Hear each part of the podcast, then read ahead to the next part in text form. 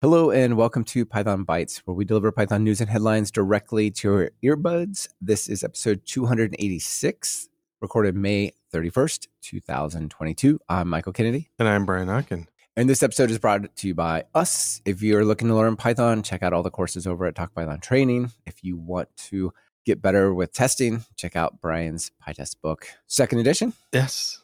Yeah. Yes, indeed. Indeed. All right. Well, uh, let's jump right into it, Brian. Okay. Uh, Tell actually, me about the GIL. I, I do want to talk about the GIL, but I was just realizing that we're at 286. I just started watching uh, Big Bang Theory with my youngest kid, and um, and there's 279 episodes of them. So uh, we're we have more than it went on forever, and we have more episodes than them. So That's it's quite the milestone. I mean, you, you divide that by 52. That's a lot of years. We've been doing this for a while. yeah.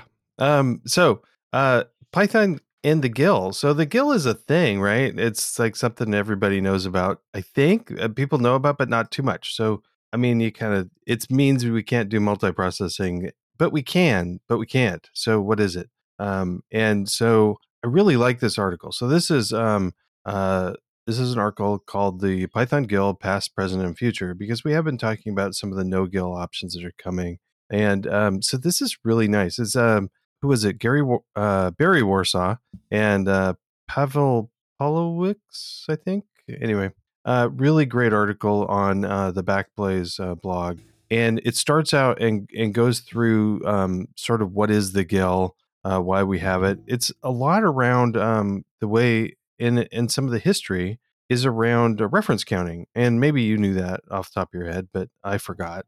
Um, that reference counting is something that's how we do memory management and all sorts of stuff within within uh, Python.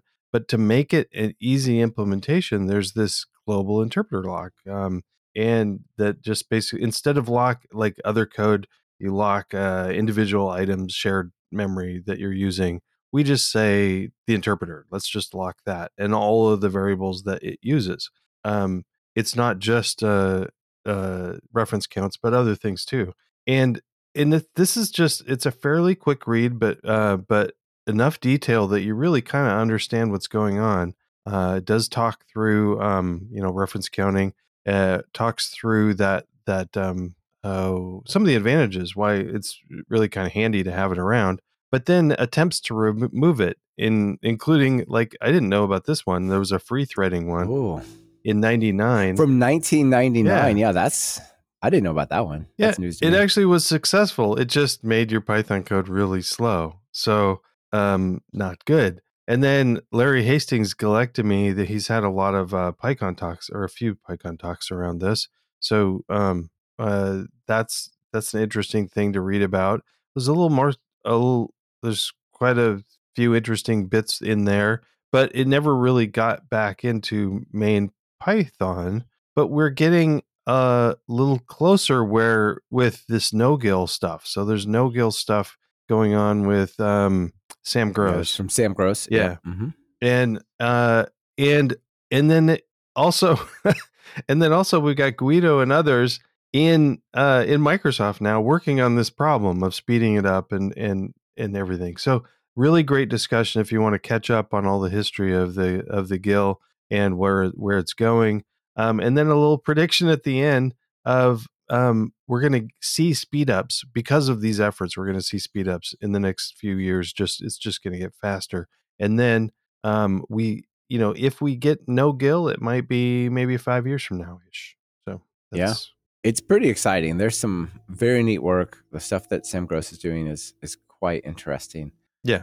What's really cool is it's not just theory or people playing, right? The Python 311 is a lot faster than the previous Pythons already, and it doesn't even really touch the GIL side of things. So there's actual progress being made. Yeah. Um, and it's it's actually it's pretty exciting, pretty exciting time to be part of uh part of Python. So like it it's never not been exciting, but you know. Yeah, But- it, it only gets more exciting. How's that? Yeah. Uh, so Hey, let me ask you a meta question. So this is on the Backblaze blog. So backblaze.com is a one of the I think better sort of backup my computer somewhere offsite sort Okay. of things. Yeah. And the fact that they're blogging about the Python GIL is kind of interesting. I wonder if they're a big Python shop and we just didn't know it. well, uh there's like I didn't know it's on their blog, but I mean, we got uh Barry Warsaw in it's, there. it's written by Barry Warsaw and Powell. Yeah. are, So are they? Is he? He's. Uh, he says he's currently a senior engineer at LinkedIn. So yeah, yeah. I'm not sure. Sometimes life's confusing. Yeah. not sure how this ended up there, but yeah. no, but it's cool to see Backblaze uh, supporting the Python world with some some dives into the yeah, maybe somebody from Backblaze can reach out to us and tell us what's going on. Yeah, that'd be great. Also great. Wouldn't it be cool, Brian, if we could take our Python program, whether this is a CLI or some other app that we need to have uh, for people to run, and instead of saying, well, make sure you have this version of Python at least, and make sure you've set up a virtual environment, you've installed these things, and then you've got this in the path, and then you got this environment variable. Now you can try to run our thing I gave you. Yeah. If you could just give them a single binary that contained all of Python, contained the standard library, and you said you run this, and that's your app. That's not bad, right? Yeah. So let me introduce you to PyOxy, the PyOxy Python runner. Now, a while ago, we spoke about this thing called um, Pyox, uh, Oxygen, no, Pyoxidizer. That's what it was, Pyoxidizer. And this is kind of like an advanced version of Py2exe or Py2app or PyInstaller.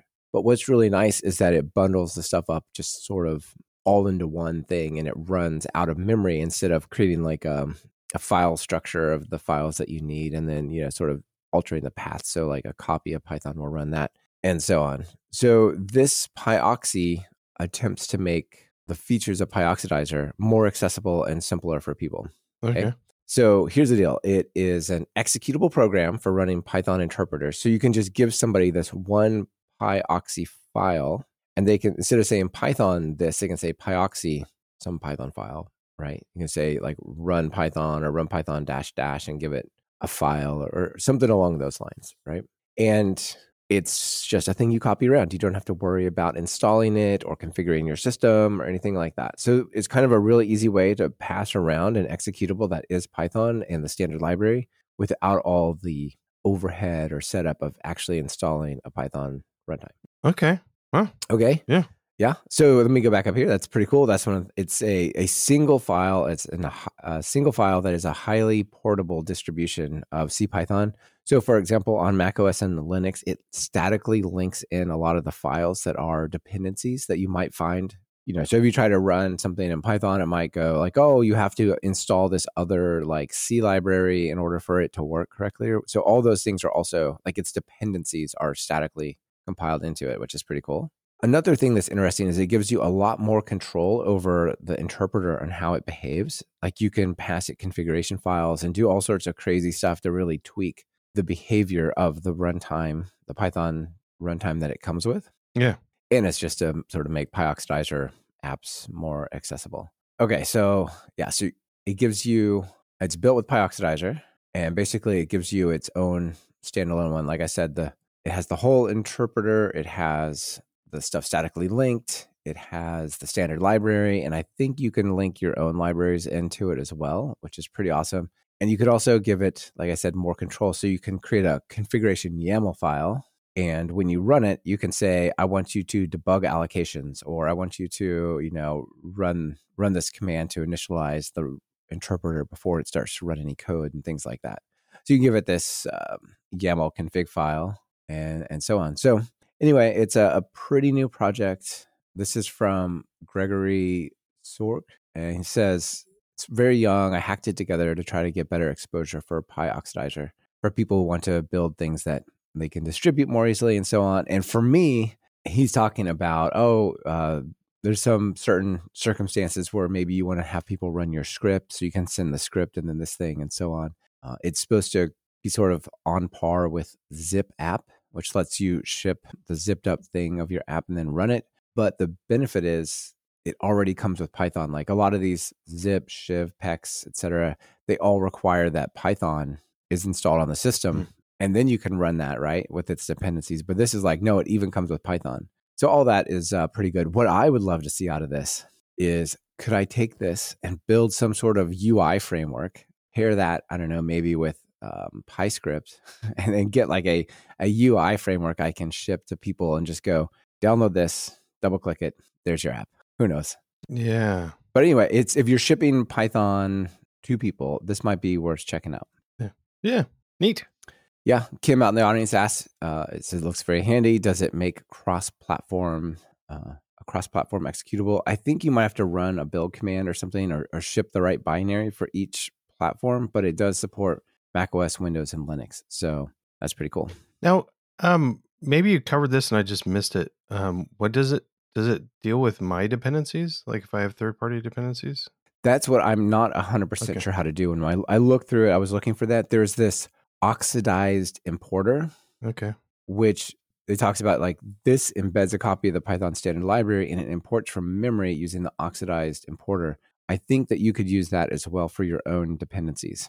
And I'm pretty sure that's the goal of this this PyOxidizer project in the first place. So I would think so, but nothing from this article was like really clear. Yeah. Like, and here's how you bring in requests or HTTPX or whatever you're going to bring along. You know? Yeah.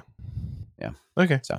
or PyTest. Um, I was actually just thinking if I, you know, uh, run these tests. Well, what what version are you using? Okay, just fine. Here, just install this and run run run the tests with this, and that would be Yeah, cool. exactly. Yeah, and Alvaro is, you know, when I was talking about UI stuff, he says, "What about PyOxy plus textual?" Yeah, That'd be pretty neat as well. Yeah, just around the corner. yeah, cool. All right, well, Nice. that's PyOxy. People can check it out. All right. Um, well, um, how how about regular expressions? Do you like those? Uh when they work, I love them. um, when they don't, I'm like, what is what is this madness I've gotten myself into? okay, so I was almost afraid to like talk about this, but it's a really awesome article because because sometimes you need regular expressions and um and one of the things there's lots of that I like that I like about this article. I'm t- what I'm talking about is an article called um uh, the unreasonable effectiveness of f strings and verbose. Um, so uh regular expressions in all languages, including I think, and including Python, have um, have a notion of uh, verbose mode, and I've always been enticed by this. The verbose mode idea is that you can like instead of having this weird, you you still have the hard to read uh, regular expression stuff, but you can put comment, you can put spaces and comments in it, and uh, and then and it could be multi-line, right? what It can be multi-line. yeah, it can be multi-line, and you can have a bunch of uh, comments in there to say, "Oh, this part of the regular expression, what it's doing is this," um, you know, uh, and then so it makes it little little snippets of regular expression are easier to read. You're like, "Oh yeah, I can see that it's doing that." Great. When it's when you clog it all together, which makes it really hard to read. So, um, and then and then of course you can build up strings in Python with f strings and do string replacement. How awesome!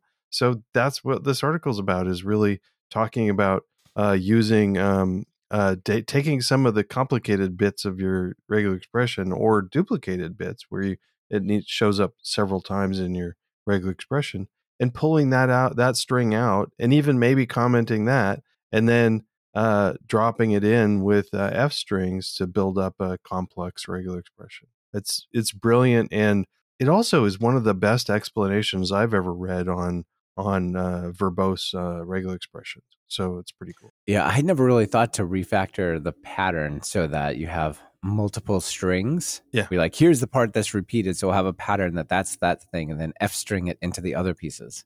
Yeah. Um, but it makes perfect sense. Of course you should do it. yeah. And now, I mean, I don't use it. I mean, actually, I kind of do. I use regular expressions on a regular basis. Um, but um, uh, the but not like every day. It but but it's always something that I whenever I put it in there, I'm like, is anybody else going to re- be able to read this? And so I put comments around it. But I've never, I haven't ever really br- embraced verbose mode, and I'm definitely going to use this now. Yeah, to, to use sure. It, so The the other thing, real quick, is you can have F strings and you can have raw strings and you can have raw F strings apparently in Python. So the prefix is Oh. FR triple quote multi line. Like that's that's some serious string action happening right there, man. Yeah. Um, raw F strings. Nice. So, yeah. Yeah. And um, Neil out in the audience asks you, Brian, do you like your regular expressions greedy or non greedy? Okay. I, I, it depends on what you're trying to do. So, Yeah, I, I don't want mine to be greedy. Let's share, share, share kindly. All right, are we ready for the next one? Yes. All right, so this one I want to talk about. I'm going to start off from a weird place, from a tweet that I gave because I can't find anywhere else to talk about it. Like this is why this needs talking about. So I just want to sort of highlight some really cool stuff for people who are using PyCharm and doing open source stuff that involves pull requests. And these could be pull requests to your private repo. Like one team member gave a PR back to the repo. It doesn't have to be open open source. Okay. So if you're using PyCharm, check this out. Let me pull up this screen. Come on. Oh, I'm not logged in. Oh, there we go.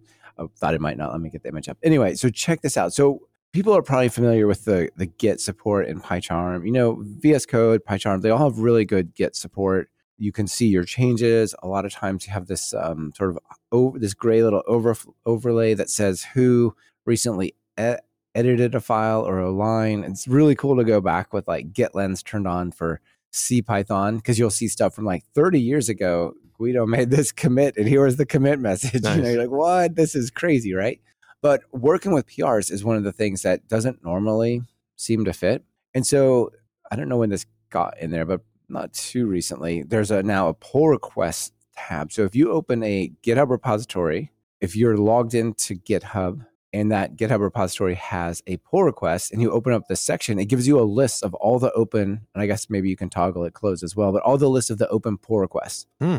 If you click on one of them, it'll show you all the details of the pull request, the whole conversation. If you click on that, who's the reviewer, you can change that. Who's on assi- uh, who's it assigned to? Whether there's labels, whether it's been merged, Wow. and then like on the right you have this whole conversation you can see sort of the flow this person commented this and they made these few more changes then they commented again here this is all really pretty neat but the thing that is noteworthy the reason i brought this up is there's a button that says check out so instead of trying to create a branch or fork their repo and check in like you just i don't know where this repo or this pr came from or what branch it was against i just want to check it out and run it locally run the tests against it see what it looks like Yeah. go isn't that awesome Yeah. That is really, really awesome. I like it. Yeah, because nor- normally you're juggling a lot. Maybe you have CI continuous integration that tells you like the linting pass, but other times you want to actually just get it and run it and play with it and decide.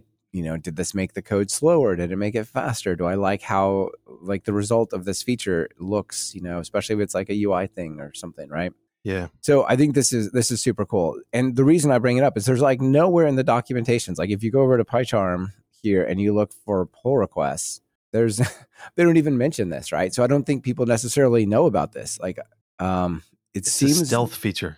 it's a stealth feature. It seems totally worth uh highlighting because dealing with PRs in that way is actually kind of janky, right? It's like it takes a little bit of um, understanding Git maybe more than and GitHub more than a lot of people would off the bat. So if you just go click, check out, play with it, nope, I don't want it, or yes, I love it. That's I think that's great. I would still actually manage the PR in GitHub, but the ability to like, explore it super quick and easy uh, within your project, I think, is super cool. Yeah, and quickly grab the code because I've, I've I mean I know in GitHub you you can get it. You can clone their branch and yeah, exactly. But But, it's hard. It's like not it's super not easy, right? it's just it's several clicks at least to find it and uh, so yeah, Right. And do you actually want it cloned to your your account? Maybe not. I just want to check out the code, you know, like so grab the right uh, commit um, hash, SHA, whatever.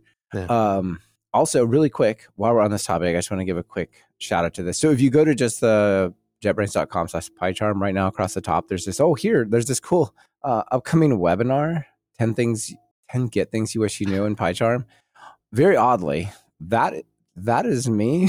so anyway, if you want to, I'm going to do a, a webcast uh, next week on June 7th oh nice. about a whole bunch of Git fun things in PyCharm and UI tools and whatnot. So if people want to check that out, they definitely can. cool. Yeah. All right. So that's it for my thing. Though check out if you're using PyCharm, use check out this pull request thing. It's even in the free version of PyCharm, so it's it's worth noting. Nice. Uh, let's see a really really quick uh, real time follow up. Roman right? hey Roman says yes, it helps me sort out PRs so much. I totally agree. And then Wolf says, is it available in IntelliJ and does it work with GitLab? I don't know if it works with GitLab. I'm quite sure it's available in IntelliJ in IntelliJ because like PyCharm is just basically specialized IntelliJ. So I'd I'd be very surprised if it weren't available in IntelliJ, but I, I can't say for sure in GitLab. I would check the documentation, but I also can't find that. So Um, anyway, so uh, on Yeah. the PyCharm side, there's isn't there supposed to like a new some UI changes that happened recently, or do you know? Anyway, possibly. Uh, one of the things that changed recently that was uh, I actually kept stumbling into is that like on the Git stuff is they have little overlays of who made changes when, kind of like that GitLens from VS Code I described. Yeah. they started adding that, and I kept clicking it by accident, trying to click on the line. So that's like, why does it keep popping up a diff? Oh, I see. Okay. so I kind of crashed into it, but yeah. okay, Anyway, if you're doing PRs, check this out. Uh, if you're doing PRs and using PyCharm, check this out. It's definitely useful. all right. Well, so uh, we have no guests, so that's our items for today, right? It So, is. It is. Well, we would be remiss to not have extras, though. of course. So, yeah, Uh, you want to do the extras first? Your extras first? Sure. Um, I just got one. Um, so the uh, it was a, a couple weeks ago. Uh, we I think we talked about um um about pandas tutor uh switching to uh Pyodide. I think. hmm Um. Yep. Um. So there's a there's an article that came out on the Pyodide blog. Um. That is uh panda about pandas tutor switching to uh Py or Pyodide Pyodide Pyodide. Uh.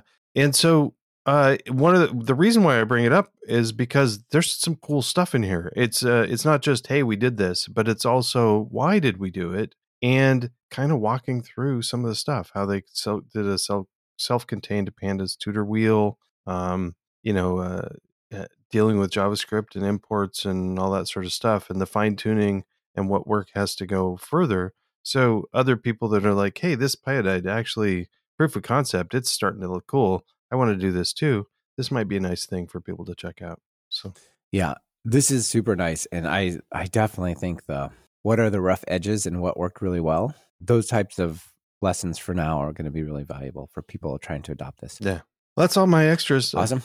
All right. Well, let's just make it a, a straight run for Pyodide and PyScript right out. so last week I did two videos on PyScript, which is based on Pyodide, Pyodide as well. So first one is a 30 minutes video. I sort of hinted that I was working on this, but remember I said it wasn't quite released yet, Brian? Yeah. Uh, last episode. So now it's out. So now you can check out, I'll link to it. You can check out my 30 minute Python, PyScript, WebAssembly, Python web apps running locally, which is super fun. It's all about not just, you know, let's like take some Python and put it in the browser, but how can you use some like PyDash config settings to override where PyScript actually comes from? So the Pyodide, the runtime comes from, so you can like put that locally in your app and then download it offline and all sorts of fun stuff there. Cool. So basically, building an offline progressive web app that is like can be almost 100% offline. This one calls an API, so it still needs its API. Anyway, that was really fun. And then the next day after releasing that, it occurred to me do you know what supports progressive web apps? iOS and Android. So I created a second video called Python iOS web apps with PyScript and offline PWAs. And so here is, uh, if you're looking at the screen, there's a, on my iPad, there is a web app that runs PyScript talking to a Flask based API over the internet. And it is basically, you can go up and basically say, install this as an app on my iPad. And when you launch it, that install process already down downloads the WebAssembly and the run the standard library and all the WebAssembly stuff that makes it large. So you just boom, and it opens up within like less than two seconds, running Python client side on iOS. That is so cool. Um, I'm seeing Yeah. lots of uses for this. I mean, people could do uh, like dashboards of, of pipelines and all sorts of stuff, and have them be on Yeah. tablets now. So Yeah, absolutely. Yeah, it's it's. I mean, once you've already made it a progressive web app, it's like a few button clicks. Like this whole video about this iOS thing with like setting the stage and everything is it's three minutes. So I mean, it's not a hard process to make it happen, but it's just not obvious, and it's really cool that it works that way. cool. Yeah. All right. Well, um, that's it for my items. I do have a joke. Nice. If you and I know you might have a joke as well. Yeah.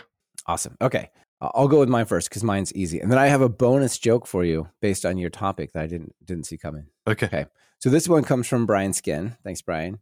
Uh, I just sort of pointed out a, a joke from Seth, and it says, "People are out here just dangerously throwing around SQL abstraction layers, and if we aren't careful, someone's going to lose an arm." an ORM. It's That's pretty good, isn't it? yeah, it's really good. Uh, yeah. Actually, if you are careful, you can lose your arm for good. Yes, and still be still be all right. Yeah. All right. So here here's the here's the real time joke uh, follow up that uh, based on your your um, Okay. regex one. Ask me why I'm looking like this. Why? Well, that's just my regular expression. it's terrible. it's really bad. All right. I wish I had somebody in my life I could share that with, other than you. Uh, anyway. Okay. Yeah, if other people listen to the show, we could share it with them. too. Okay, so uh the there's like all sorts of AI and stuff going into uh code editors now to make them like do all sorts of stuff to help you out, right? So Right. this is uh um Kermit the Frog looking out a uh out a rainy window. It's when you've barely started writing a line of code and your IDE already lets you know about three syntax errors, two runtime errors, a grammar mistake, five misdemeanors, contempt of court, and treason. just, just getting started. Why is it so hard? I love it. That's really So- good. anyway, Yeah, I kind of felt that way today. I was I was playing around with some stuff. I'm just like, what is good? This is over the top. This thing. yeah. So, but Yeah, no, good. cool. I'm glad uh, editors can help us out, but sometimes I feel like an idiot. So yes, Anyway, indeed. Well, great being here with you. good being here with you. Indeed. Thanks everybody for coming. Bye, everyone. Thanks for being here. Bye. See you next time.